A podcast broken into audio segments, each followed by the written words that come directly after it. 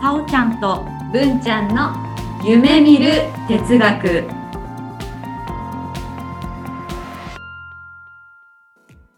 この番組は NPO 法人カナエルで活動するさおちゃんこと菅原沙織と文ちゃんこと鈴木志門の好奇心旺盛な2人がさまざまなテーマに沿ってゆるーく知的探求する番組です。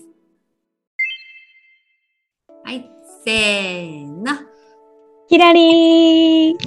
たおちゃんです。うんちゃんです。ごごききげげんんよう。はい、さおちゃん。 6月も終わりますね。おーやってきました。振いり返りの回です。出た出た2ヶ月に一遍。はい、そう、もうこれをね、しないと、うん。あの、謝る機会がないから。そうだね。謝罪の機会っていうのはね、そあった方がいいわ。うん。う。もうなんか一方的ではなく、うんまあ、あえてもう一回ちゃんと振り返ることによって、はい。いろいろあの時の気持ちだったりとか、うんまあ弁明釈明などができる機会でございますと。はい、はい、いつものように予告を聞きながら、うんあのさおちゃんと一緒に振り返っていきたいと思います。よろしくお願いします。お願いします。とりあえずさおちゃん5月6月はどんな月でしたか？そうですね。私はうん久しぶりの出張があったりだとか、そうそうね。うんそうね。あとゴールデンウィークあたりにね、シルク・ドゥ・ソレイユっていう、なんていうの、サーカスっていうのあれ。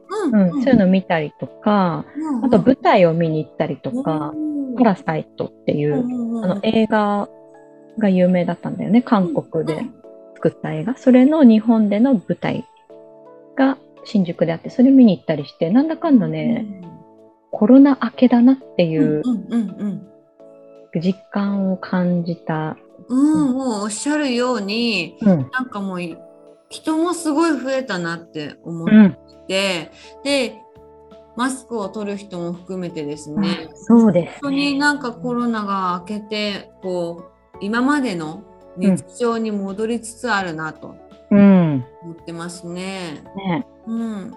そしてもう梅雨明けもして、うん夏夏ですにやってこようとしている感じです。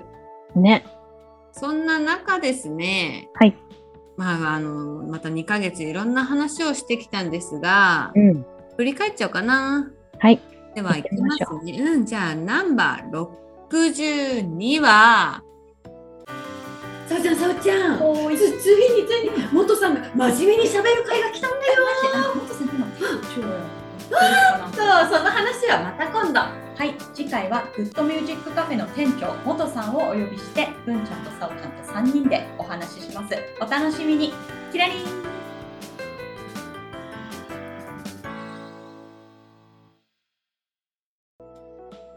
はい、グッドミュージックカフェについて、うん元さんをお招きしてですね、お話ししたんですよね。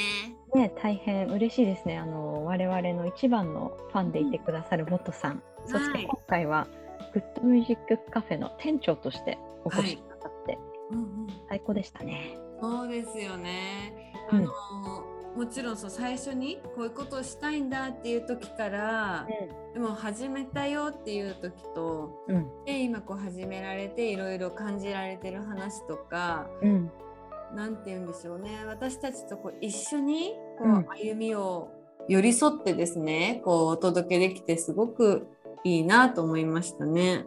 大変刺激をくださる存在ですよね。うんうん、そうですね。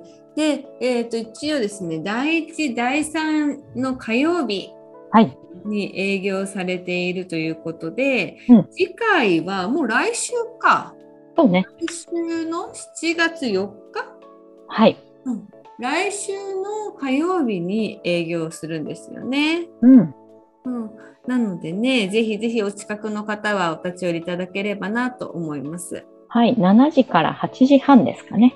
そう朝朝7時からですね。うんはい、ね、その元さんもこう季節によって楽曲を変えられたりしてるってことなのでうん、 4月になったらまた夏の曲とかね、ねそんなのが流してるのかななんて思うとそういうのもこう楽しみですよね。ねそんな形でお話ししました。はーい。そして063663回目は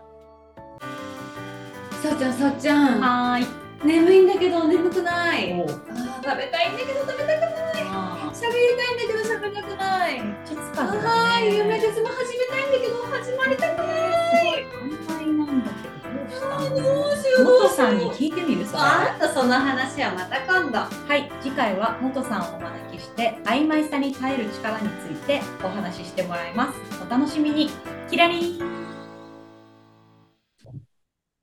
曖昧さに耐える力パート2でした。ねもうマスターである元さんからお話を聞いて。そうですそうです。う。うんうん。ん、あのやっぱり映画の話とか衝撃的でしたよね。本当だね。うんもう最初の映画見て、そう最初のシーンで満足したから帰るっていうね、うん。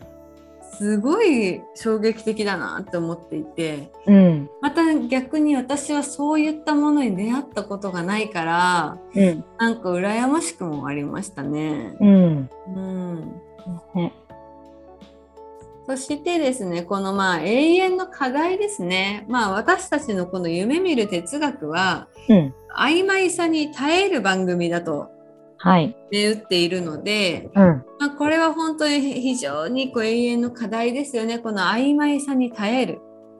ねえ。あのはい、ー黒黒はっきりつけない方がうんうん来やすいんじゃないかっていう我々の仮定のもと、うんうんうんこういうことを言ってるんですよね。そうですね。白黒はっきりつけた方がだって片付くからね、脳はね。うん。ね。曖昧さね。なんか、私、今、まあコロナ明けたと言っていいかわかんないんだけど、人によると思うんだけど、はい。本当にその人によって判断基準って違うし、うんうん。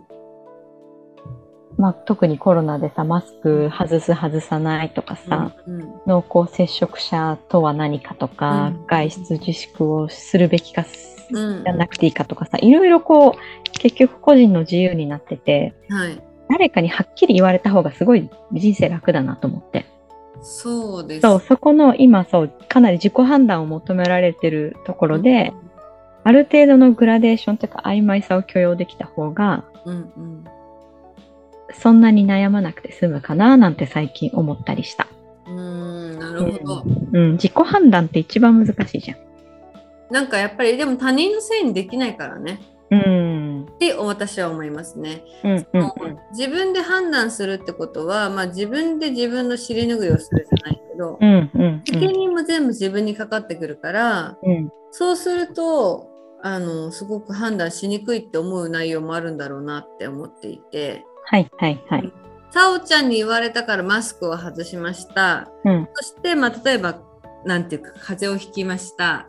そうすると私は自分の不節制とか、そういったことをちょっと棚に上げることが、やろうと思えばできるよね。はいはいはいさはおちゃんにマスクを外せって言われたからって言われることによって、うん自分の心を守ることができるんだよね。い。うん、なるほど。って思うと、うんそういったのがやっぱり嫌だよねって思う人たちは、うん誰かに言ってほしいと思うのかなと。うんうんうん。そうだうね。んいろいろ曖昧さだけじゃない。曖昧さに耐える力以外にも、いろんな要素が絡み合って、うん今の世の中、うんうん、日々我々生活してますね。そうですよ特にあのコロナとかって、私からするとそのもう病気だからうん。あの誰がしたとかいう原因はないと思うんですよね。うんうんかかってしまったとしても、うん。うん。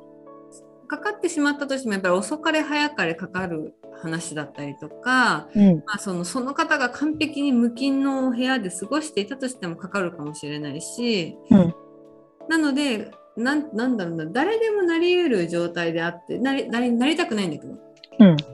だけどそこに対してやっぱり曖昧さじゃない。うんすごく曖昧じゃない、これを完璧にやってたらかかりませんよっていうのがないからね。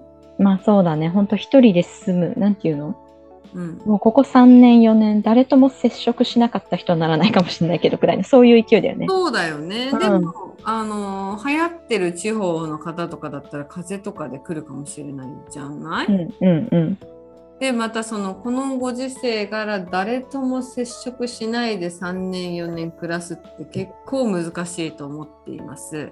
うんもう全てが自給自足よね。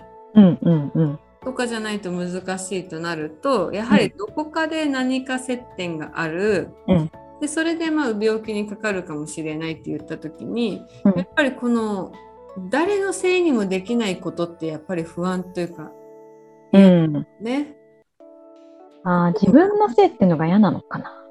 うんじゃないのかなっても思ったりするんですよね。で曖昧さってある意味片方によると自分のせいにもなるわけじゃないうんうん答えで言うと。うんうん人のせいか自分のせいかみたいな風に責任を所在とかをはっきりさせようと思うとうんその曖昧には耐えれなくなるんだよね。はいはいはいはいそうだねどこでかかったかわかんないわ母じゃダメなんだもんね。そうそうそうそうそう。ああ確かに。そういうのか思うとやっぱりなんか人のせいにしたいんだろうな。うんそういった心理の人もいるかいもるしれかもしれないね。ない。うんうん今こう私の言葉を全てさおちゃんはさりげなくさりげなく曖昧にしてくれてありがとうございます。安定的に言う言葉をそういう考えの人もいるかもしれないと曖昧にして曖昧にしましたね。曖昧にしていただくのすごく大事ですね。はい本当にそんな感じで0はい3うん63回目は曖昧さに耐える力パート2についてお話ししました。はーいはい。そして64回目がさおちゃんさおちゃんはーい。みんなが疲れてきていて、は相い。棒のうん第2弾、うん催眠誘導やってみようと思います。イエーイすっごいいいの仕入れたんだよね私。セとかいいのかしらないわーっとその話はまた今度。はい、次回はもそさんとさおちゃんが催眠誘導で前世対抗してみたの回です。お楽しみに。キラリン。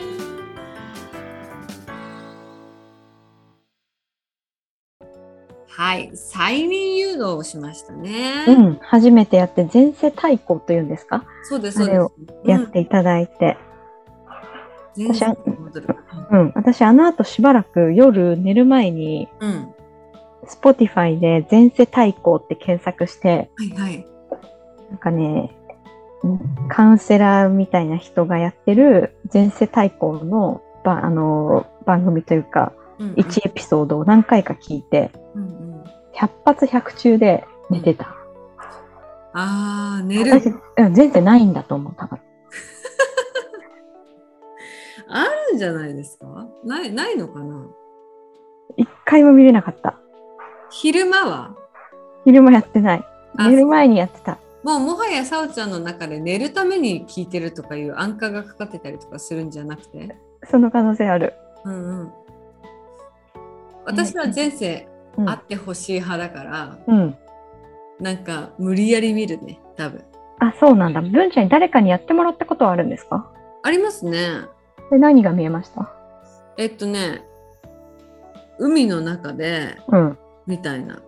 なんか死ぬシーンとかはうん箱に閉じ込められてて出れないみたいな、へえそんなんでした。だからやっぱそれも前世っていうか人じゃないねと思って。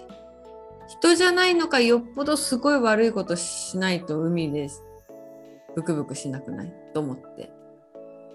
ああわからない。そういういろんな人がいるから。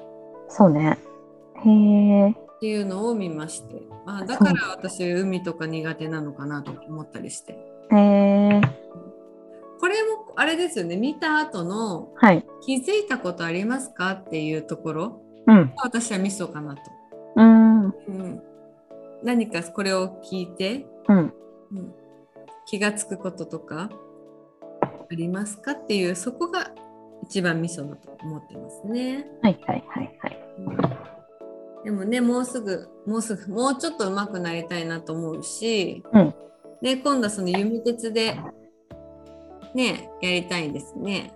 うん。夢鉄でその催眠誘導番組みたいなの作りましょう。うん。このエピソードだけ再生回数めっちゃ上がるかあも。るねう。そうそうん毎晩聞いてくれるかもしれない。自分がね、そう私たちが聞くんでし ょ。聞くね、そう。私たちが聞くみたいな。うん。自作自演ってやつですね。そうですね。まあ、それでも再生回数伸びればいいんじゃないでしょうかね。そうですよ。うん、ね。そう思います。思いますね。まあ、そんな感じではい。催眠誘導をしましたね。これでもはあれね、念願かなった感じだもんね。あそうですね。催眠もう一回やりたいと思って、確か5回目だから結構初期にやって、そうそう。え、久しぶりの。久しぶりにやった。60回後ぐらいにやったってこと、そうだね。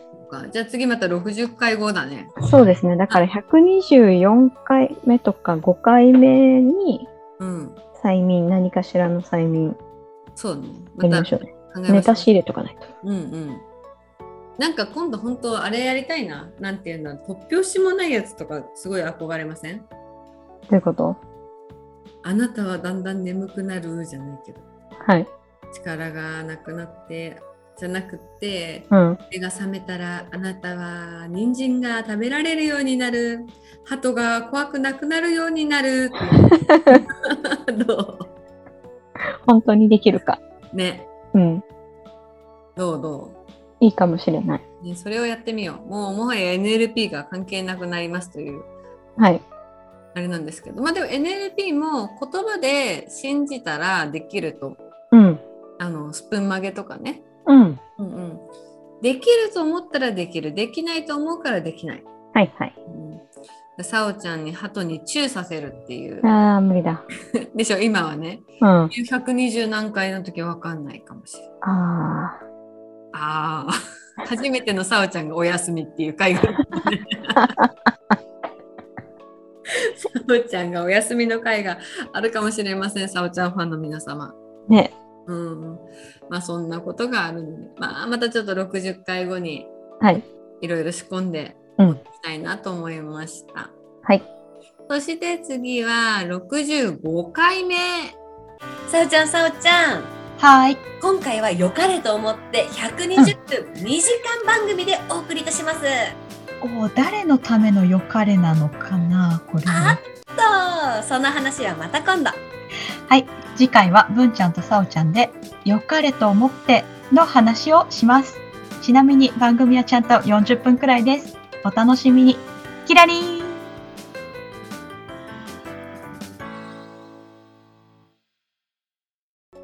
よかれと思うことについて。ううん。ん彼と思ってね、浦島太郎に出てた亀は彼を竜宮城へ連れてってしまったねっそうていう話からいろいろねサプライズの話とかねそうなんです、そうなんです。私だからね、最近、うんよかれと思うことをやめたんですよね。あいかがですそれでえっ、とね、そうすると、えっ、と、やっぱり、あの、困るっていう意見もあった。それは周りの人から周りというか、まあそうそう、困るっていう意見もあった。そうそうですね。周りの人からね。うんまあ1の指示を出した状態の時に、うん良かれと思うことも多分相手側はあの判断して指示を出してた。うんでも、ある意味言われたことしかしなくなったんですよね。なるほどそうすると、まあ相手としては指示、指示をもっと多く出さなきゃいけなくなるので、うんうん、困るっていう話をされました。なるほどただ、うん私の自己一致がああったからなんか仕事は仕事で、まあ、やるべきこともやるべきことだけど、まあ、ここまではやりますよっていうラインとうんあの相手方に変な過度の期待とかはしなくなったなと思っていて、うんうん、やっぱり良かれと思ってやってるけどどどうしても相手のお礼だったりとかねこううん嬉しい喜んでもらいたいみたいな気持ちとかがあるってそれがこう当たり前だとこう自分の思う期待してる反応がなかったりしてうんまた嫌な気持ちになるみたいなうんことがなくなったのではいまあまあかなりいいのかなと思ってますね。うんうん、いいですねうんで、さおちゃんは何かあれなんですよね。なんかあ、はい。良かれと思っての話で、うん。この回終わってしばらくしてなんとなくふと歩いてて気づいたんだけど、うん。自分も昔良かれと思って行動してたことって多分いっぱいあるんだろうなと思って具体的にはすごい思い出せないけどうん。でもそういう気持ちを持って行動してた時に付き合ってた人とはみんな別れてる気がすると思ってうん。相手がこうしなんだろうこれを買ってった方がいいだろうこういうふうに言った方がいいだろう、うん。うん。気を使ってたつもりうん。良かれと思ってうん。でも結局うまくいいってなかったからうん。やっぱりちゃんとコミュニケーションができてなかったのかねわかんないけどうーんでもある程度良かれと思ってっていうのってうん相手のこう気持ちとか反応がうん把握できる人にしかしないですよね。そうかな。でもなんかね、結違う局、私ってこれだけやったじゃんみたいな気持ちになるかも。ああなるほどうね。ん。うん、私はこんだけ頑張ってんのに、なんで分かってくんないのみたいな気持ちになりかねない。あああだからさっきの文ちゃんの話とも共通するかも。うんうんうんうんうん。これだけ、なんかここまでやったんだから感謝されると思うみたいな。なるほど。なんかね私ねマツコ・デラックスさんのうん。うん。おお金を貸すっていうまあ実験の話だったんだけど、はい2人の人にうん100万円を渡すんですよ。はい。で双子ちゃんだったのかな双子なんか条件一緒なんだよね。うでん。 100万円ずつ渡すんだけど1人にはこの100万円は貸すので、うん1週間後に増やして返してくださいって言ってうん。渡すの。うんでもう1人にはこの100万円はあげるので、うん。うん、これで好きに稼いでくださいっていううん。微妙に指示が違うんだけど、はいそうするとその貸しますで返してね1週間後にっていう人はちゃんと成果も出してうん。かつあのその貸した大元の人に対して感謝するんだよね。うん。でもあげますって言った人は恨みみたいな気持ちになる、ええいわゆるやらされてるっー。てえいう気持ちーになるし成果もすごく出にくかったんだって。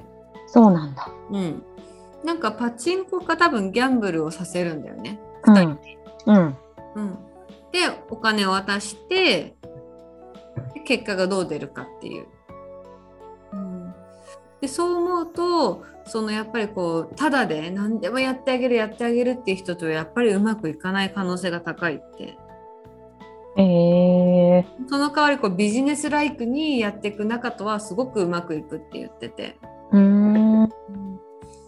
なのでこう人間関係の一つとしてこうビジネスライクにやるっていうのもありかもしれないですね。うんうんうん。へえねえ私たちもビジネスライクで頑張ろうー。そうね。よくわかんないです。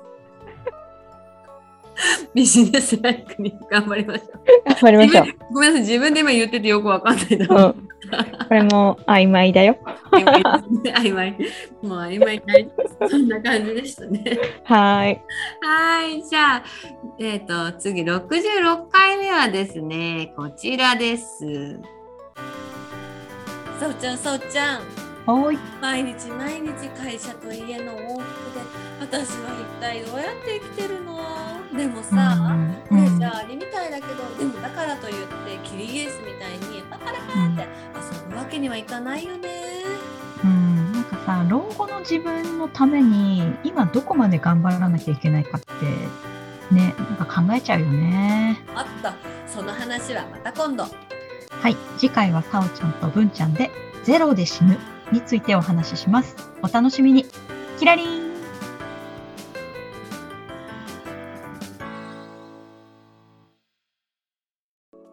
はい、うんゼロで死ぬということ。はい。私が読んだ本で、はい Die with Zero。うんうん。ね。最後死ぬとき、預貯金ゼロになる勢いで行きましょうっていううんうん。感じで。まあ、アリギリス。ありアがリみたいに働きすぎず、かといって、キリギリスのよううにん怠けてはいけない。うんそのうん。間を取るというかね。ねえうん。私これね本当にこの話をした時後からうん。じゃあ私もアリギリスを目指そうってすごい思ってたんだけどはい。このやっぱバランスの取り方って難しいなってうん思っていて、はいこの例えばまあアリのように働く、まあ、性格的なあれなのかなこうアリのように働く働く時は働く働く働くうん。その時に多分いいバランスであーなんか次の休みでこういう風にできたらいいなみたいに思うんですけども、はいなんというかどっちかと言ったらかな体を壊しちゃったりとかあこれ以上働いたら、うん。多分すごく心とか体に負担がくるなって思って休息するみたいな。うーん。でそこの時に慌ててキリギリスになろうとするんですよ。なるほど。うんうんだからこれね結構難しいなって自分がねやってみて思いましたね。あうあ、ん、そうなんですね。なんか計画性の問題なんですかね。その、アリになりすぎちゃう期間があるっていうのはどうなんだろうね。なんなんでしょうね自分の自由な時間ができたら何をしようっていうのがあんまり思いつかなかったりとか、ああ、うん、そうなんですね。そうなんですよね。でやっぱこうこ最近そのあれねその死ぬまでにやりたいことって言ってん、私これこっくりさん出したんだよねここでね。そうだった。ね私あの後もうすごいずっと考えてたの。はい。私死ぬまで に何がしたいんだろうと思ってて、まあ、おかげさまでやりたいことなんか何でもやれてるし、はいなんか食べたいもの食べれてるしう、ん、だから多分あんまりやりたいことないんだけどうん。だから思いつかなかったんだよね。まあ、満ち足りてるというふうに言いましょうか。満ち足れてますね。満ち足れててでその死ぬまでに何かやりたいことっていう時に、まあ、前も話したけど今までで制限があってできなかったことは何かなみたいな。はい。の考えて結果こっくりさんたどり着いたんだよねはい。でもそれはやっぱ勇気がないんだよねでも勇気がないってことはもうしたいことじゃないじゃないうん。ってことは別に死ぬまでにじゃなくてもいいじゃないうん。って思うとはい。本当思いつかなくてうーん。まあ平和幸せなんですよね私ね多分ねそうですね。うんうん。仕事でほらたくさんの人を笑顔にしたいとかっていう思いはあるんですけど、うん死ぬまでにしたいことっていうとちょっと違うかなと思ってて、おーうんまあ死ぬまでに1,000人人を笑顔にするとかだったらいいんでしょうけどねはいはいはい。グローモデルとしてもやりやすそう。そうなんだけど、うん、そういうのがなかったなぁ。うーん。なおちゃんなんかありましたっけ私ね、いっぱいやりたいことあって冷蔵庫に貼ってあるんだけどさ、あの、男鹿半島を一周するとか、おあーとはベネルクスを横断するとか、うんうんうんなんかそういう旅行系が多かったかな。うん。うん。ぽっくりさんしようね、今度ね。いやー、あんまやりたくないなー。こっくりさんやってくれる人、ちょっとカナエルで募集してみようよ。そうねう。ん、オンラインこっくりさんとかないのかなどういう仕組わかんない。 みんなでカーソルをどっかに合わせみて ど、うやってそうだね。サオリが好きとかもっとさみたいな。あと犯人はソウマみたい な。もう怖っ。これはまた69で聞こうかな。そうだね。まあそんな感じで66は、まあ、ゼロで死ぬということをお話ししました。はい、私は頑張って、は支い。出の計画とはい。貯蓄の計画、運用の計画を立てて頑張っております。素晴らしいですね。はい、いと思います。うんそしてですね、次67はこちらです。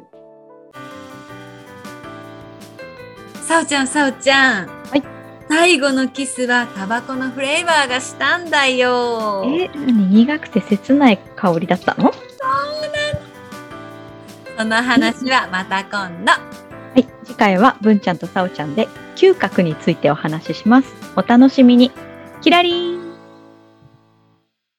そう、匂いについてでしたね。ね、ちょっとたまには NLP を絡めよう絡めようと頑張って体感覚の中の嗅覚の話をしたそけうどで、す、そうです。まあいいんだよね。うんま。あでもまあまあ、どちらかってて、そうですね。でそして私はこれね、最大のフィードバックは、はいあの予告では宇多田ヒカルのこと言ってるのに、はい。本編で出さなかったっていうね、本当ですね。これが最大のフィードバックです。うん。うん、なんかねあの、まあ、いつもこう収録する時に撮り終わってその撮り終わった内容をもとに予告を撮るんですよ。うんで、まあ、撮り終わってから一通り撮ってから宇多田ヒカルが出てきたからはい。私は宇多田ヒカルを話したかったんだと思う。うん。タバコのフレーバーのキスの話をしたかった。そう、うん結局その匂いを嗅ぐことによってそのキスの食感だったりとか、まあ、シチュエーションその時のビジョンとかオーディオとかそういうのも全部思い出すわけでしょうん。匂いで。うん。そういう話をしたらもう少しとっちらかずにはい。ロマンチックな流れで終わったのではなかろうかと。そうですねう。ん反省。反省そしてさおちゃんがねその後にあの新聞を見せて持ってきてくれましたよねはいはいはい。匂いが人間関係に影響するみたいな。うんうんうん、う記事ん、そうなのそうなのそれねでもやっぱりなんかちょっと思ってて、うんあの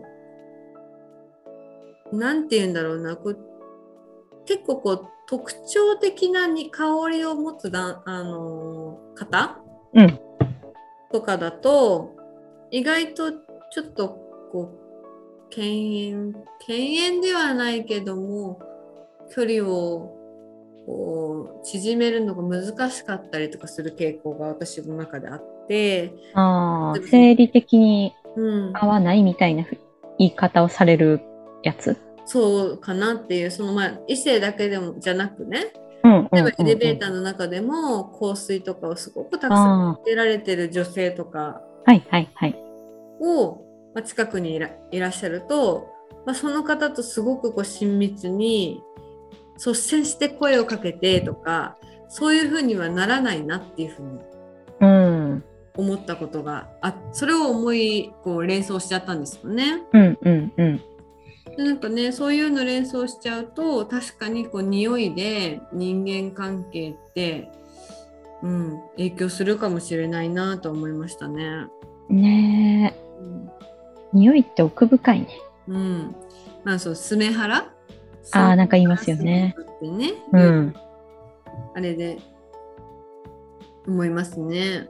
うんねだからねやっぱりある程度のそれってでもやっぱり外側の価値を感じなきゃいけないけど意外とこう自分の香りって分かんなかったりしますよねえうん。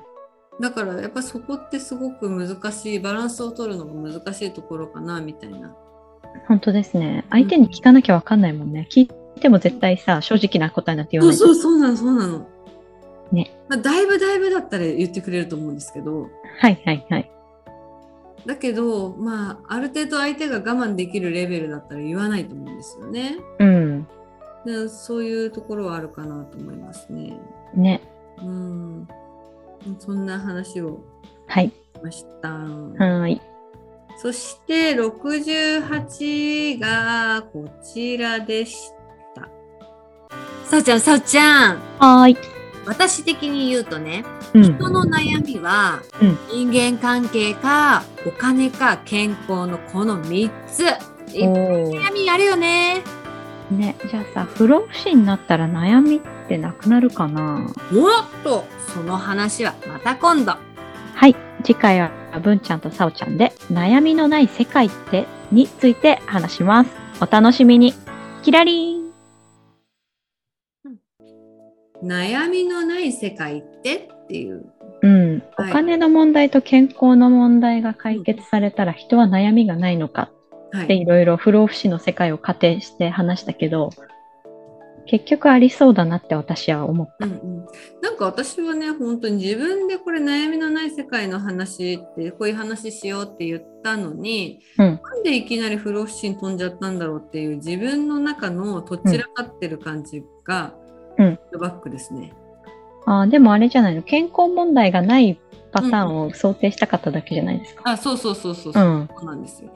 で、まあ、今ねその調べ調べたりというか、まあ、その後いろいろまた考え直したんですけど、はいまあ、やっぱりその悩みって具体的に言うとそのどうしたらいいかっていう、うんまあ、いわゆる対処法だったり解決法をうん知りたいっていうのが、まあ、共通の内容だと思っていて、はいはいはいうんうん、でそれを解決するためには自分で調べるかうん人に相談するか、はいこれ多分2パターンしかないんですよね。うんただどっちもその後自分が行動するっていうのは紐づいてきますよね。はいでそうするとじゃあその悩みっていうのを、まあ、トゥードゥーリストに置き換えていって、うんまあ、そのひ自分で調べてもいいし人に相談してもいいんだけどうんじゃあ具体的にそれをどういうふうに落とし込んでいくか、はいうん、っていうふうに落とし込んでいくうんそうするとまあいわゆるそれってコーチングじゃないってはいはいはい思いましてうん結局コーチングって最強じゃないっていううんうんうんところに私の心理としてこう思考回路として落ち着きました。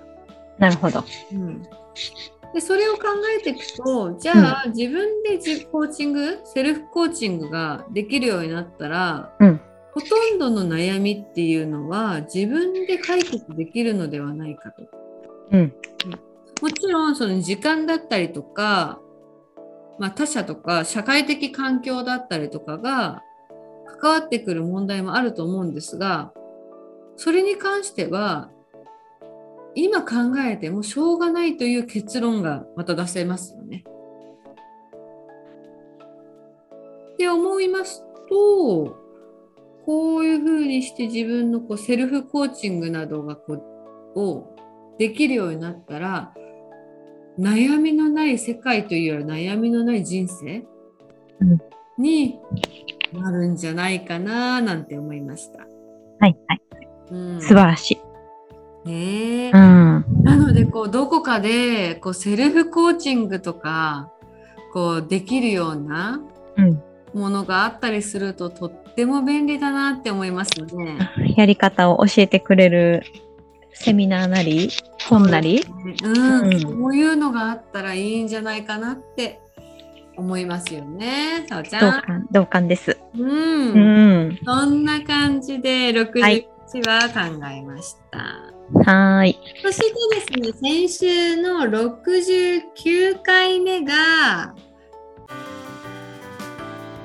さおちゃん、さおちゃん、はーい。いつも大好きで見てるんだけど、うん。突っ込まずにはいられないんだよね。真実はいつも一つ。あっと、その話はまた今度。はい。次回は文ちゃんとさおちゃんで名探偵コナンに出てくる犯人について思うことを話します。お楽しみに。キラリン。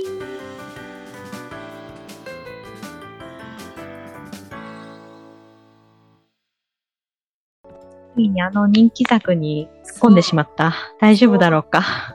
これね、非常にギリギリの内容だと思います。うん。あのファンの方ももちろんたくさんいらっしゃる作品ですし私もさおちゃんも本当に尊敬の意を持ってお話しさせていただいたんですよね。うんにしてはこうツッコミが稚拙 なんて言うんでしょうガヤ、ガヤガヤしてたね。してたしてました。なのでね非常にねこう聞く人が聞く人が聞いたら口を聞いてくれなくなるかもしれないと思いながらそうですね。分かってないな、この二人って思っ思いますてる人もいるかもね。うんかもしれないでも、まあねそういう方がもしいらっしゃればぜひですねあのまたこの名探偵コナンについて、うんこう話をこう討論したいなと思いますね。はい。うん。そうですね。はいただね、一個思ったのが、うん。パッと見できなそうなことを提案するならエンタメとしてそうかもねって思いました。あ、そうよ、そうよ。エンタメの手法としてはね。うん。やっぱりそのコナンがやってたから真似しましたっていうのはさせないためのなのかなと。うん。それはあれ、日本昔話とか、うんアンデルセン童話と同じあれかもね。真似しないようにっていう。うんうんうん。うん。うんそうですね。で、あとはある程度、これ本当にできんのかないや、現実的に無理かも、どっちだろうっていうギリギリのラインを行くのが、うんよりこう、読者の好奇心を駆り立てる気もする。うーん確かにねあの、うんなんて言うんだろうなやっぱりリアルさ、うんリアルさが求められるようななんて言うんでしょうこうテーマだとは思うんですよね人が死ぬとかだから。うんうん。ある程度のリアルさを残しながらもそういったこうアニメっていう、まあ、そのエンターテインメントの良さみたいなのも本当にバランスとして持ってるっていううん。まあ、そういうのを兼ね揃えてるから、まあ、こういう塩梅なんだろうなと思いますね。うんうん。ねえなので非常に面白い作品ですね。はい。うんもう少しあの、登場する犯人について、もえう全部知りたくなってきちゃった。他の回の人たちも、映画で出てくる人とかも。うんうんうんね、皆さんに、うんうんエコロジカルっていうね、概念をね、ぜひお伝えしたい私はその犯人の皆さんに。エコロジカルですね。は。い。これはうん NLP でいう、はい。なんでしょうね。周りの人にうん。迷惑をかけないっていうとちょっと言い方あれだけど、みんなハッピー、私もハッピー。調和するってことです。あ、そうですね。調和するってことですね。調和精神。うんうんですね。ね。本当にそれさえあればね、う本ん当に幸せで、まあでもそうすると事件が起きないから、そうだねコ。ナンちゃんの出番はないんですけども、うん。そういえば昨日またコナン君についてちょっと調べてたらしい、ええ、コナン君が住んでる町、うんうん、ちょっと名前忘れちゃったけど、そこの町の犯罪率、うんうん、殺人の率だ。殺人が起こる率かなんかが、うんうん、なんかベネズエラの60倍み たい。その町だけね。町だけだよね、そうの、ん、そのコナン君がいるコナン町だ君がけいる町だけでね、ベネズエラより全然一番治安の悪い国よりも高もういし、 60はそうだよね。そう日本の全体のなんだろう件数の6000倍みたいななんかなんかそういう 大変なことになってるみたいその町が、そっうか、ん、治安悪いよ、そうだうね、ん、一見良さそうなんだけどね。ねうんなんかさ治安とかもある程度さこうなんて言うんだろう昭和みたいな感じでさある程度の高さ行くとさもうそこ以上いか悪くならないって気しないっそうだよね、て思うんだよねもうでうも、ん、天井ないんだねそうだねうんあの町には越しちゃダメだよってなるよね絶対なるよねねすっごいあれなのかな家賃とかめっちゃ安いのかな そうなるよね普通そういやそう思っちゃう。う、ん、家賃めっちゃ安いのかな。やばいねこういうツッコミもまたいけないね、いやーそうだね、ううん。楽しいんだけどね。ん、楽しい、楽しい。うん楽しいんだけどこのポッドキャスト内でうん、電波を使ってうん話す話かって言ったら、まあそれもまた曖昧さだね。そうだねもう聞き手に任せてる。あそうですようん。うんそう。まあ私たちは本当に聞き手に任せてる。うんうん、特にこのポッドキャストっていうあの仕組みから言うと一応聞きたい人だけが聞けるシステムじゃない、そうですねうん、だからまあ聞きたい方が聞いていただく、うんそれでもまあやっぱりしょうもない内容だったりとかね、うんやっぱり今までこう期待されてた内容と違う話をすることもあると思うんですが、はい。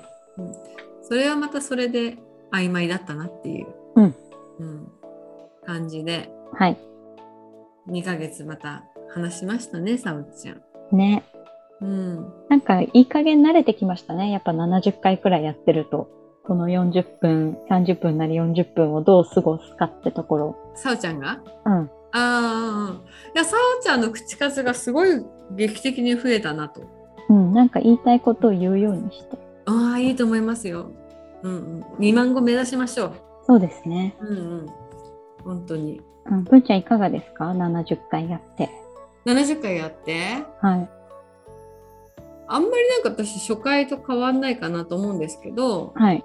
もうほんとここ最近この気の緩みが出すぎててう、ん。なんか声質とかはい。喋り方とか本当に素うん。なんですよね。はい。はい。はい。うん、だからもうちょっとこうピリッとしたいんですけどはい。もうピリッとするステートも持ってなくて、うん。まあ、こんな感じでこう楽にできるからこそ続けられた70回かなとうん。思ってますね。うん、そうですね。この先何しましょうねえ何しましょうね7月我々受験ですね。受験ですよ。国家資格。うんうんうん。ねまあまあとなんだ、夏休みのあ、うん。時期世間は。世間はね。ね。私たちあんまり関係ないもんね。まあそうですね。うん何話そうかな。うん、あ、最近ね、私ね、5つのチベット体操っていうのをね、やってる。やってるって言ってもこの2日間だけど、うん若返りの泉みたいな。若返るらしい体操。へえ。まあちょっとしたね、うんまあイメージしやすいのは、うん。ちょっとヨガっぽい動きおーがあったりするけど、まあ5つのシンプルなうんうん体操を朝やってる。うーん。う気分がいい。ーん。まあそういったなんかこう新しく試したことの話。なんだ、うん、結果の紹介とかをしようかな。いいですね。うん。私は何だろうな。なんか、そろそろ、なんだろう、文ちゃんとかさおちゃんにお悩み相談をはいしようみたいな会をしたいかなと。ああ、じゃあお悩みパトロールやります。お悩み軸パトロールやっちゃう。はいはいはい。あの、完全にパクリだね。うん。完全にパクリだけど、そうね。そういうのを。しかもそれもさ、ジェーン・スーさんがこれを答えたっていうのも、あえてそれも入れた上でやろうよ。ああ、いいね。ダメかなえね、でもよくないうん。なんかあの、もう海外のお悩みとかも全然その、書いた人に迷惑かかんないやつでね。うんうんうん、ううん、ん。そうかそうかそうですね海外とかまあねあの環境が違うからうん。ある程度のこっちの常識が通用しないかもしれないんだけどああ、そのも可能性ある。うん。まあでも、すっごい昔のやつとかね。ありだと思いますう、ん、そうですね。お悩みパトロールやるか。うん、それそはうやですね。はい。 7月8月と、うんはい夏になってまたなんか新しいこと始めてうん。でまあ我々はちょっと勉強も頑張ってはい。やっていきたいなと思いますねはい。そんな感じで、はい振り返りの回ももう何回目だって感じですね。ね、もうちょっと数えらんないや。 数えらんない。うんうん、で今日は5月と6月の振り返りをさおちゃんと2人でお話ししましまし間違えたお話2万語足りなかったのかなお話ししました。はい。それでは今日はこの辺で。キラリー